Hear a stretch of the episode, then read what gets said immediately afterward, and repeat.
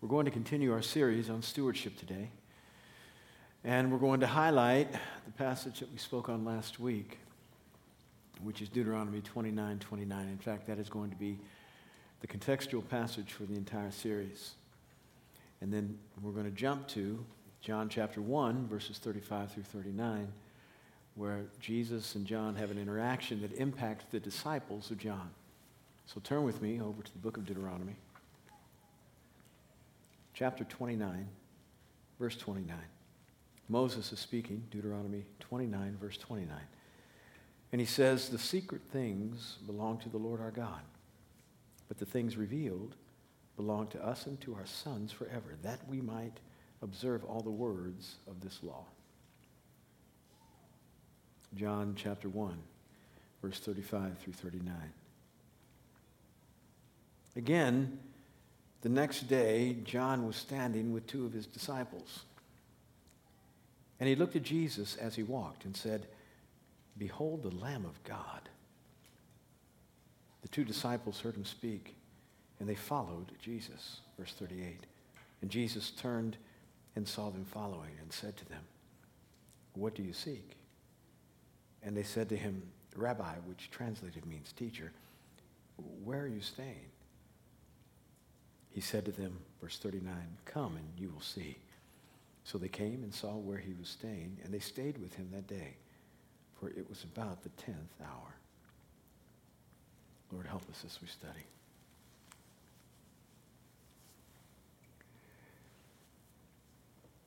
Moses says in Deuteronomy 29 29, it's important for you to understand the distinctions between what God reveals and what he conceals. That which he conceals is not our responsibility. We can't come to know it if he's hiding it. But if he reveals it, then it's our responsibility to do something with that which he reveals. It becomes ours now, belongs to us. It becomes our stewardship to us and to our children, our sons, that we might observe the words of the law, so that we might obey him. So, whatever God reveals, he reveals that we might obey him better. Revelation precedes responsibility. And there is always responsibility where there is revelation. For those of you who have a very long to do list, that might seem a little heavy for you. But remember, Jesus said the, the to do list that I give you is neither burdensome nor heavy. It's not overly taxing to you. He said, My yoke is easy and my, burdens, my burden is light. And so it is a burden, and there is a yoke. Make no mistake about that. I was talking with somebody the other day who was just commenting on how difficult it was to, to live the Christian life, and they didn't know whether they wanted to, to do it or not because they didn't want to half step in it. And somehow they thought they were making a virtuous decision by saying, I don't want to compromise. So you'd rather do all evil. It, it, I'm just trying to hear what you're saying. You, you, you'd rather do everything bad than possibly doing some good. And you think that's a virtuous decision? Now, the goal is not to be hypocritical. We don't want anybody standing on the fence. Got that. But remember, doing something better is always better than bad. There's never a bad time to do something better. The goal is to get you to do it all right, but if better comes, take better. And he was saying how difficult it was. I said, Well, you're right, it is hard. It's hard. But I like this version of hard better than the hard I used to live without Jesus. That, that, that was a whole new definition of hard. That was dealing with guilt every day of my life, trying to figure out how do I cover up one lie with another lie. And then dealing with the consequences of my own misdeeds on a regular basis, feeling the condemnation for me not living right, knowing that I should live, live right. And, and, and all the things that come from just continually hurting people because sin is selfish. It's always about you. Every once in a while, you might have a glimmer of hope where you peek out and be altruistic. But that is not the norm. The norm is I need, I want, I, I have to have, give it to me. And that necessarily hurts people. That's hard. It's hard to live, and it's, it's doubly hard to recover from. This hard, this hard brings good fruit to your life. This hard makes relationships work. This hard, you can enjoy, you can enjoy this hard. The other hard, you can't enjoy. It doesn't yield good fruit at all. I told him, yeah, it's hard. I'll take this hard over that hard. You just choose which hard you want. Jesus said, My yoke is easy and my burden is light. The responsibility he gives us is that which allows us the privilege of living at the highest possible level and enjoying life the way he intended it to be lived by humanity. Therefore, it is always the most, the most profitable and, and the, the issues regarding consequences and difficulties work out better. I'm not saying you're going to have less difficulty. But the issues that, that, that stem from the difficulty and the con- consequences of living a life that is fully right seem to work out to your benefit rather than to your detriment. There are very, very few consequences that come from, from your sin that ever work out for your help. It always makes you feel worse. But somehow or another, when you're doing the will of God and you make a mistake, He can even make that mistake seem as if it was in the plan to catapult you to the next wonderful adventure. I don't know how He does that, but He does that. He does that. But what He reveals, He, he requires us to steward. It belongs to us that we might obey Him that we might understand what he requires for us to be in compliance to his will.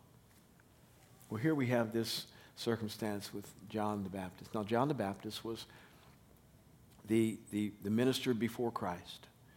They were in the same generation, but, but John started his ministry probably six months to a year prior. And his job was to prepare the way of the Lord, meaning to prepare the way for Christ. He was the plow, and Jesus was the sower. So John would come in with his ministry and he would pull up all the rocks and the roots and the things that would be impediments to the seed gaining good root in the soil. And Jesus would come and then plant. Now, even in Jesus' day when he did ministry, it was hard. People didn't receive what he had to say, but it would have been harder had not John preceded him. John was an amazing minister. John and Jesus were relatives. In that Elizabeth, John's mama, was a cousin of Mary, Jesus' mama. And when Mary got pregnant, the angel told her, who had told her she was going to have this child, that without a man's help, told her that your relative Elizabeth is in her sixth month. That was a clue for Mary to say, I'm not going to get any real encouragement from anybody else in my neighborhood here because when I tell them I'm pregnant and that being engaged, but the daddy is not my fiance, they're not going to believe that God did this. So I need some help. So the angel told her, There's this woman down the street who's your relative, and, and she's in her sixth month, and she, who was barren, is now fruitful. So she went to see her, realizing that the angel told her that for a reason. It wasn't just for information. So Mary shows up at Elizabeth's door. As soon as Mary's voice says, Hey, Elizabeth begins to prophesy. Says the baby leapt in her womb and said, Oh, how has it that the mother of my Lord has come to me? That's all Mary said was, hey. How did she know she was pregnant? One, and two, carrying the Son of God. All of a sudden, Elizabeth became a prophetess. And Mary walked in the door and she said, You know? And then all of a sudden, she begins to prophesy, and they have church. Right there, right there. So you know that the boys grew up together, understanding their destinies. Probably Jesus understanding John's more than John's understood Jesus. Because Jesus had all this information and Jesus had just an, an, unimpeded pipeline of revelation from the Father. John was like us. he had to come by it by difficulty and through working it in situations. And what does that mean again in the Bible? Jesus had it just as a pure stream. And, and, and so John knew he was to precede Christ in ministry and prepare the way. And Jesus knew, to, knew John was supposed to do the same. And so Everybody was in sync for the most part. But I, I, don't know that John knew everything about who Jesus was because it says that when Jesus appeared on the horizon, meaning right there at the ministry scene when John was doing his ministry at the River Jordan, John proclaims, I did not recognize him when he showed up. Now, he didn't mean he didn't know who he was, it's just that he didn't know who he was. I mean, he, he, he knew him, but, but he didn't know him. And all of a sudden, that prophet thing he kicked into because John was a prophet. He was a prophet like Elijah or Elisha or Isaiah or Jeremiah. He was a prophet. That prophetic thing kicked in and God spoke to him. He said, Oh my goodness, you're him. I mean, I, I, I remember what mama said, but I didn't understand what mama said. You're, I get, I understand. When we were playing Egyptians and Israelites, I realized why I had to be the Egyptian now. I got it. I, it's all hit me now. I got it.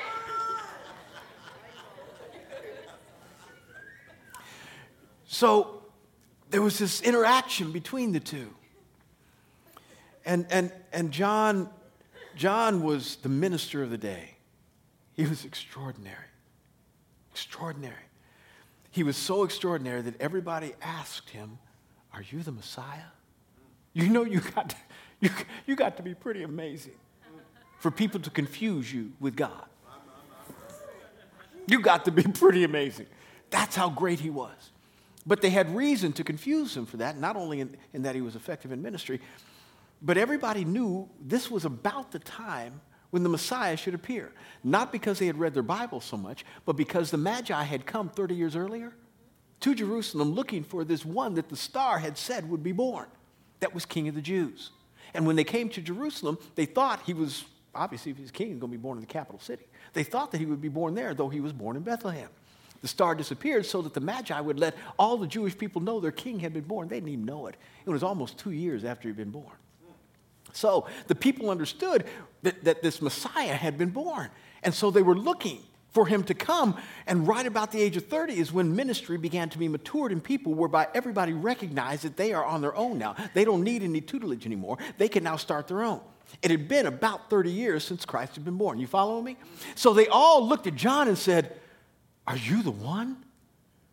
Now, John hadn't been announced by a star, but he was powerful. And they didn't know where the one was who had been announced by the star. And they looked at him and said, You got to be him. And John said, You think I'm all that? You think I'm all that? The one who's coming after me is mightier than I. And I am so, he is so great that I am not even able to untie his sandals. That doesn't mean much for us, but back then, everybody wore sandals. There were no paved streets, they didn't have asphalt, no sidewalks. Everybody walked on dirt. So when you walked in a given day, your feet were filthy when you walked in the house. The lowest servant in the house was required to take the sandals off the guests or the people that resided in the home and wash their feet before they stepped in mama's kitchen. You with me? And they did not sit at tables. They reclined at tables when they ate. So they, they lied down on what would be a chaise lounge, if you will. At a 45 degree angle, there was a communal table in the middle, and then that's how they would eat. Well, their feet would be on the furniture. So mama wouldn't want your feet be on furniture all filthy. The lowest servant in the house would wash everybody's feet when they came into the house. John said, You think I'm great? That dude is coming after me? I am not even able I'm not qualified to wash his feet. I can't untie his sandals. That's how great he is. John prepared this ministry for Christ, plowed, plowed. He was so effective at what he did that people were coming from, from all over the place in the wilderness to hear him. Now, the wilderness is not the ideal place to set up ministry. Not if you want people to show up. It's hard enough to get you here in February when it's heated on the inside.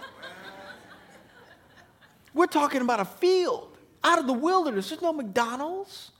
You got to walk another three miles to get lunch. Are you kidding me? This man was so effective that people would come out in droves. So effective was he that multitudes came out to such a degree that the, the, the, the, army was concerned about his influence over the people because those people were being dominated by Rome. And when you had a crowd, you needed a permit, if you will. Just like today, you, you get a crowd, you, you can't just show up on the mall with 100,000 folk. You got to have a permit. So there had to be, uh, there had to be rules and, and permission given. And John was just out here hollering at folk. So the military showed up. He said, What y'all here for? Well, what do we need to do? He said, Stop stealing and don't, don't oppress people no more. Then the religious leaders showed up because all their people weren't coming to church no more. And they and he, and he oh he who who told you to flee from the wrath to come? Why are you here? Uh, we just you know are you the one? No. Bye. I mean, John that captured the intention. He was the first prophet since Malachi. 500 years. Everybody was wondering, are you the one? And then Jesus comes. and when he comes, John sees him and says,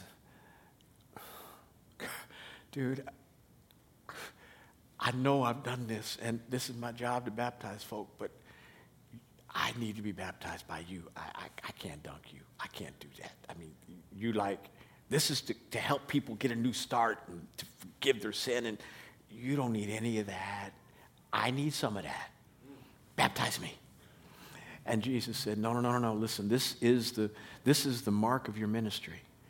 And although I don't need the specifics of what baptism gives in its application, I need you to proclaim me as who I am so that I don't have to print my own business cards and proclaim myself king.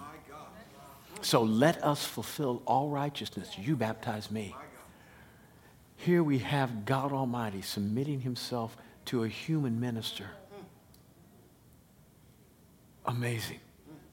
When he could have just said, John, you're done. And been right to do so. You're done. Give me your staff. Give me your people. It's time for me to take over now. He could have done that and been right. Nobody would have accused him of being wrong. Yet he submitted himself to, because he wanted to make sure that if he was proclaimed, he was proclaimed in objectivity. And that nobody would somehow accuse him of taking authority that was not his. That the prophet of the day would proclaim the king just as Samuel did David, just as Samuel did Saul. Just as every king who was legitimate had a prophet proclaim. And that's why you read in, in the book of, of, of uh, Kings, First Kings, Second Kings, and you'll see over in the, the, the nation of Israel, which was the northern kingdom, no prophets proclaimed any kings.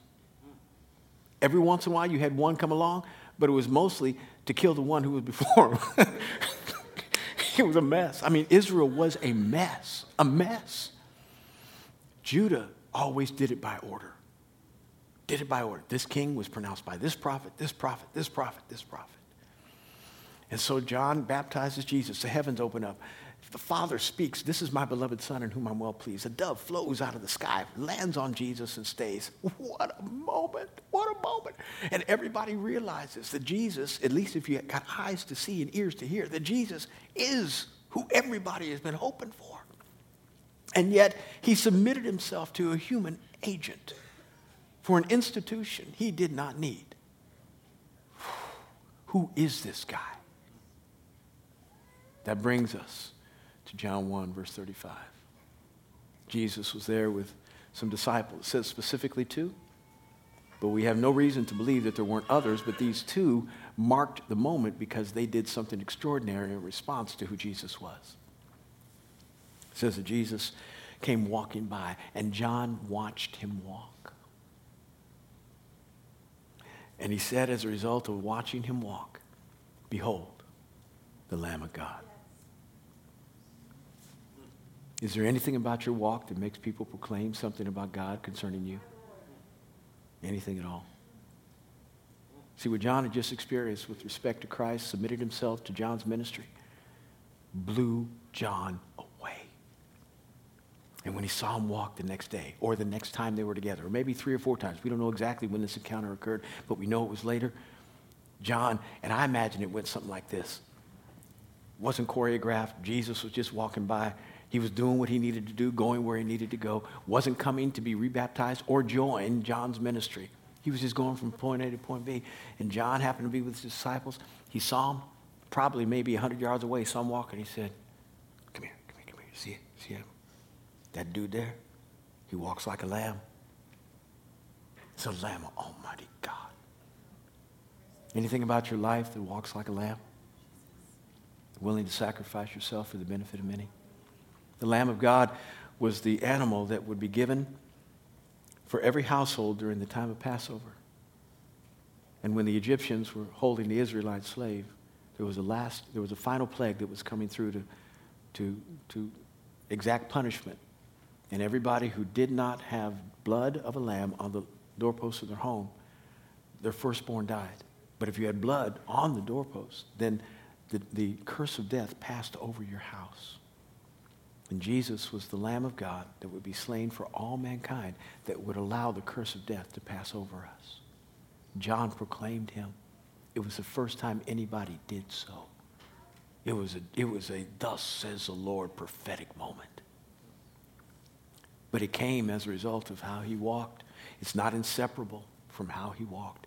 Is there anything about how you walk that makes people say stuff about you that distinguishes you from the world? Do you have to tell them you're a Christian for them to know? Or can they say, You are amazing? You bring me cookies and it ain't even my birthday? You cook me dinner for my family and nobody died, nor is anybody sick? Who are you and why do you do that? Is there anything about your walk that makes people say, That's a Christian right there? That's a lamb. They walk like a lamb. I was a senior in high school, and it was senior day in football. I played football. And senior day, they'd have the fathers come out with the sons. And the fathers would walk from the goalpost all the way to the 50 yard line. When they got to the 50, they pronounced who the father was. And then the son was to go out from the sideline and meet the dad at the 50 and then walk back to the sideline. So my dad walked out from the goalpost all the way to the 50, got to the 50, announced who he was. I came out to meet him. We walked back. It was a good moment for seniors.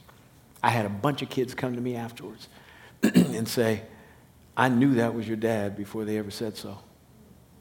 I said, How'd you know? He said, You walk just like him.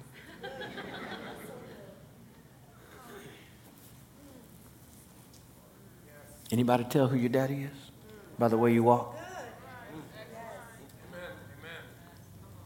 Anybody tell that your daddy is Father God by the way you walk? Can anybody tell?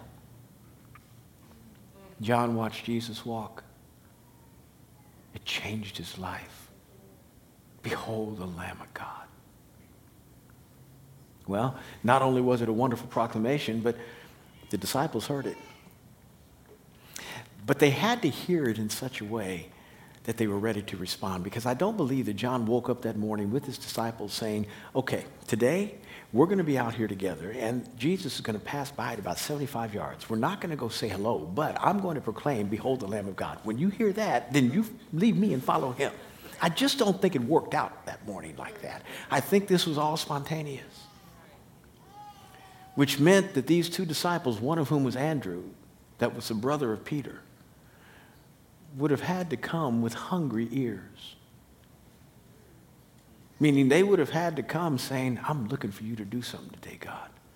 I'm ready to obey whatever you say I want to do. What, what you tell me, where you tell me to go, I'll go. I'm your boy today. I'm just ready. I'm anticipating that you're about to speak to me in an amazing way. And I want you to know I am ready to obey.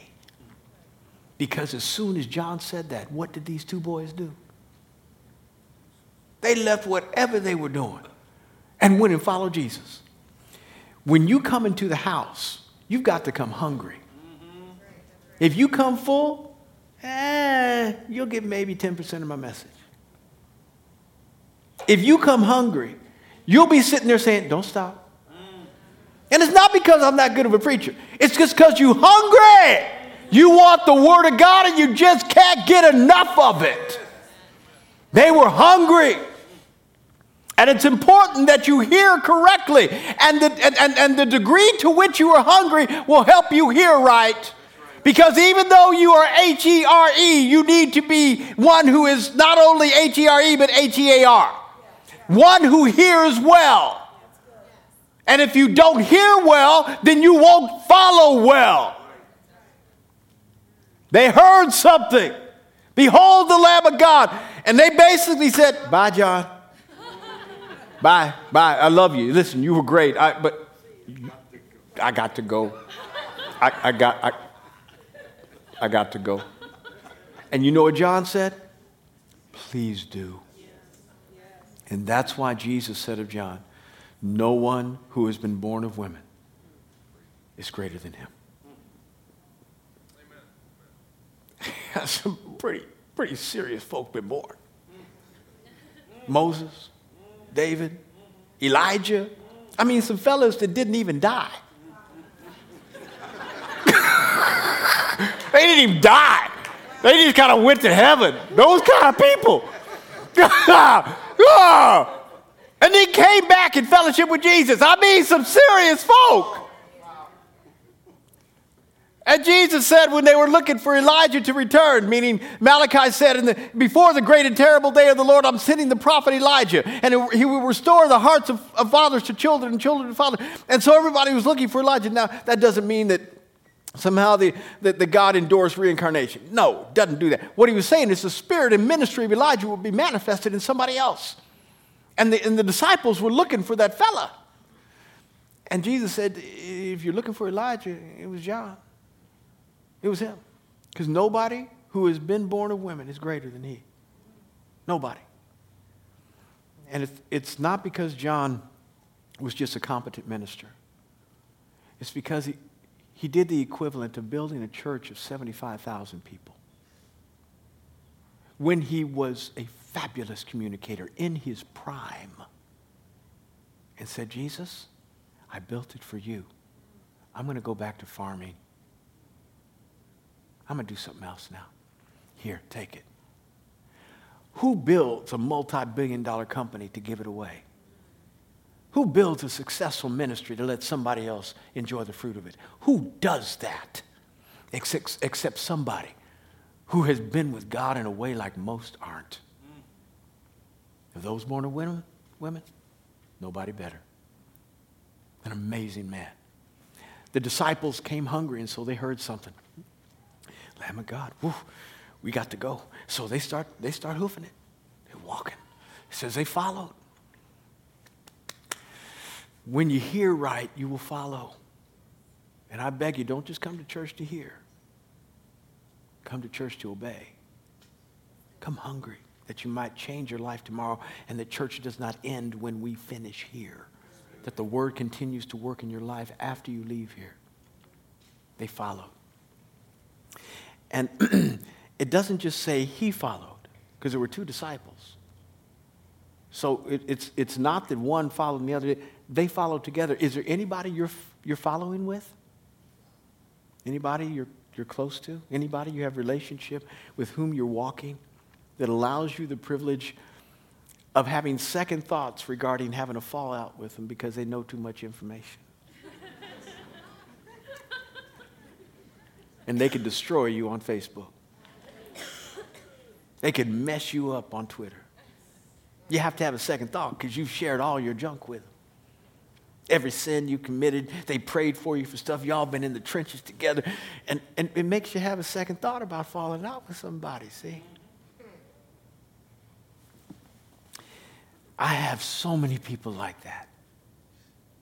Not just one. I've been walking with folk for a long, long time. My buddy Chris here. 30 years? 84? 30 years. There are people in this church with whom I walked for 30 years. Pastor Duke, 18. Pastor Jim, 16. God has blessed me with some relationships of longevity, and it's not because we've always just got along. I've given Christopher more than enough opportunity to say, I'm going to find another pastor. Yes. I've said some things that he had to say, do I, do I really need to follow that? And because he finally swallowed, God did some marvelous things with him. Amazing things with him. I've had some people that have offended me, and I think, do I need to hang with this? Do I need this?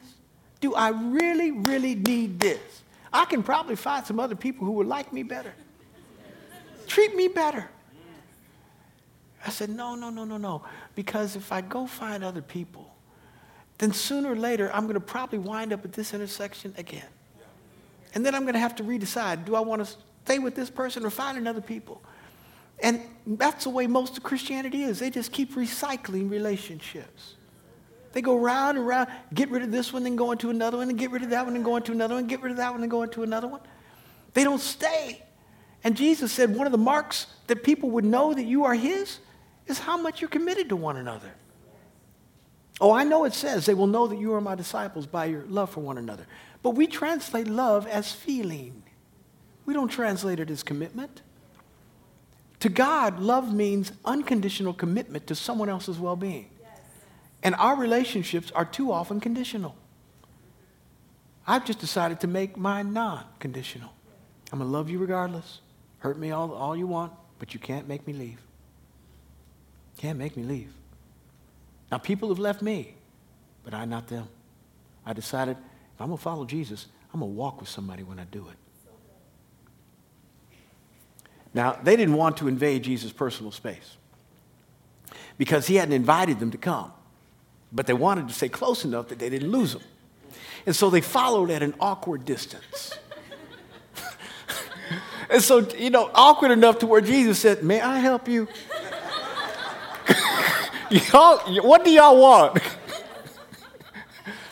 Literally, what are you looking for?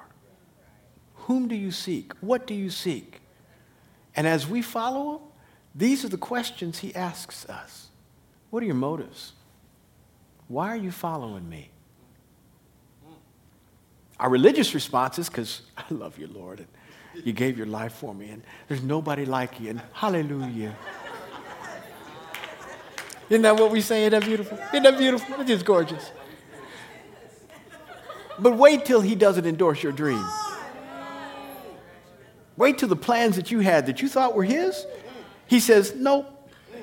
And you spent like five years on them. But that investment that you really believed was his, his, his, his, his, idea, his plan, this falls through. That man, that woman that you thought was supposed to be a fabulous spouse turns out to be not so fabulous after you said, I do. Those children that just don't do what you thought they were supposed to do. That job that didn't work out the way you wanted. You prayed for, you got it. Now you got it. Now you don't want it. All these things that just don't work the way you thought, he doesn't fulfill your expectations. What happens? When he doesn't endorse your dreams. Oh, well, that's where the rubber meets the road. That's when people start saying, I ain't doing this Christianity no more. God didn't answer my prayer. He didn't endorse my stuff. I followed him.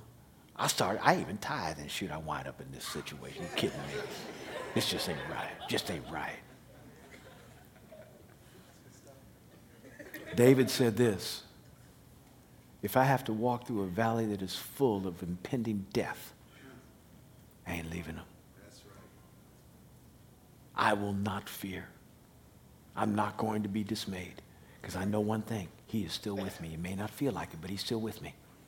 The death of a dream, the death of a relationship, the death of a business, the death of an idea. We live in the environment where things die all the time. What do you do? When the thing you love dies?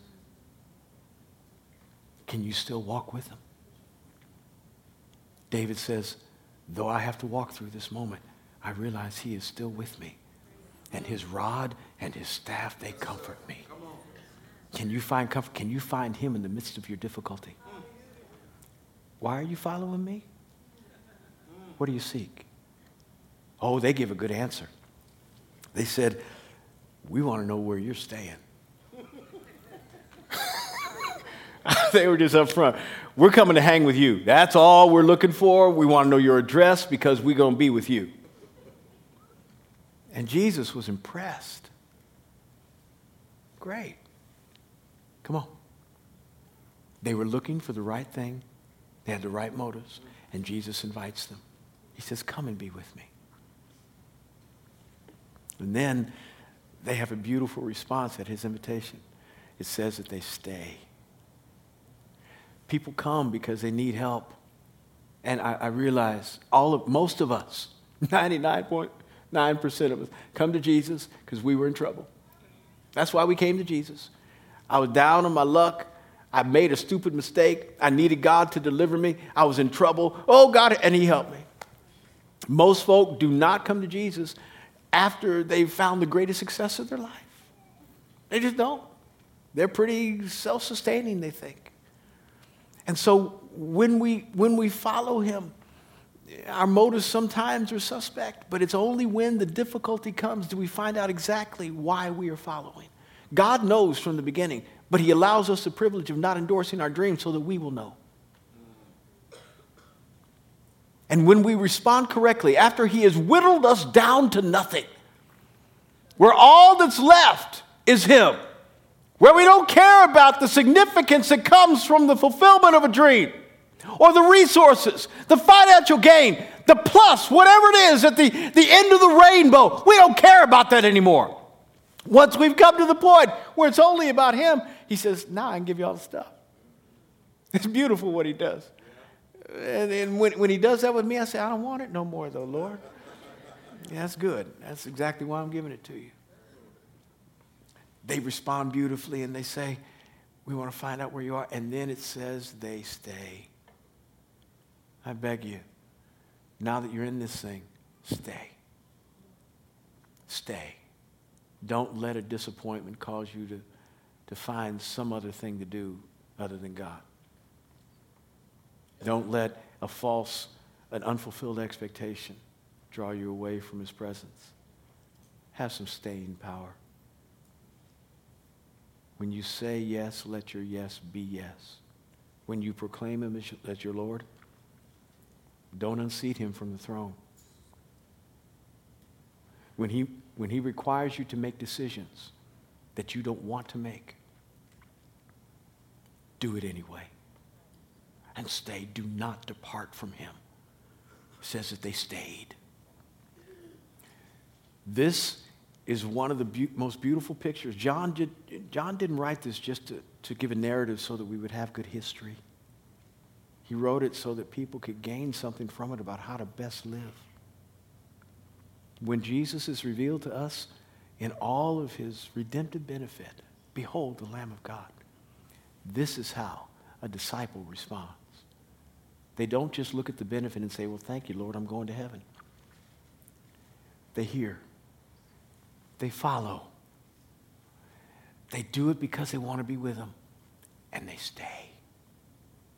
May that be your story as well as these disciples. Let's pray. Father, I'm asking for your grace and mercy. Help us to live the way we should every day.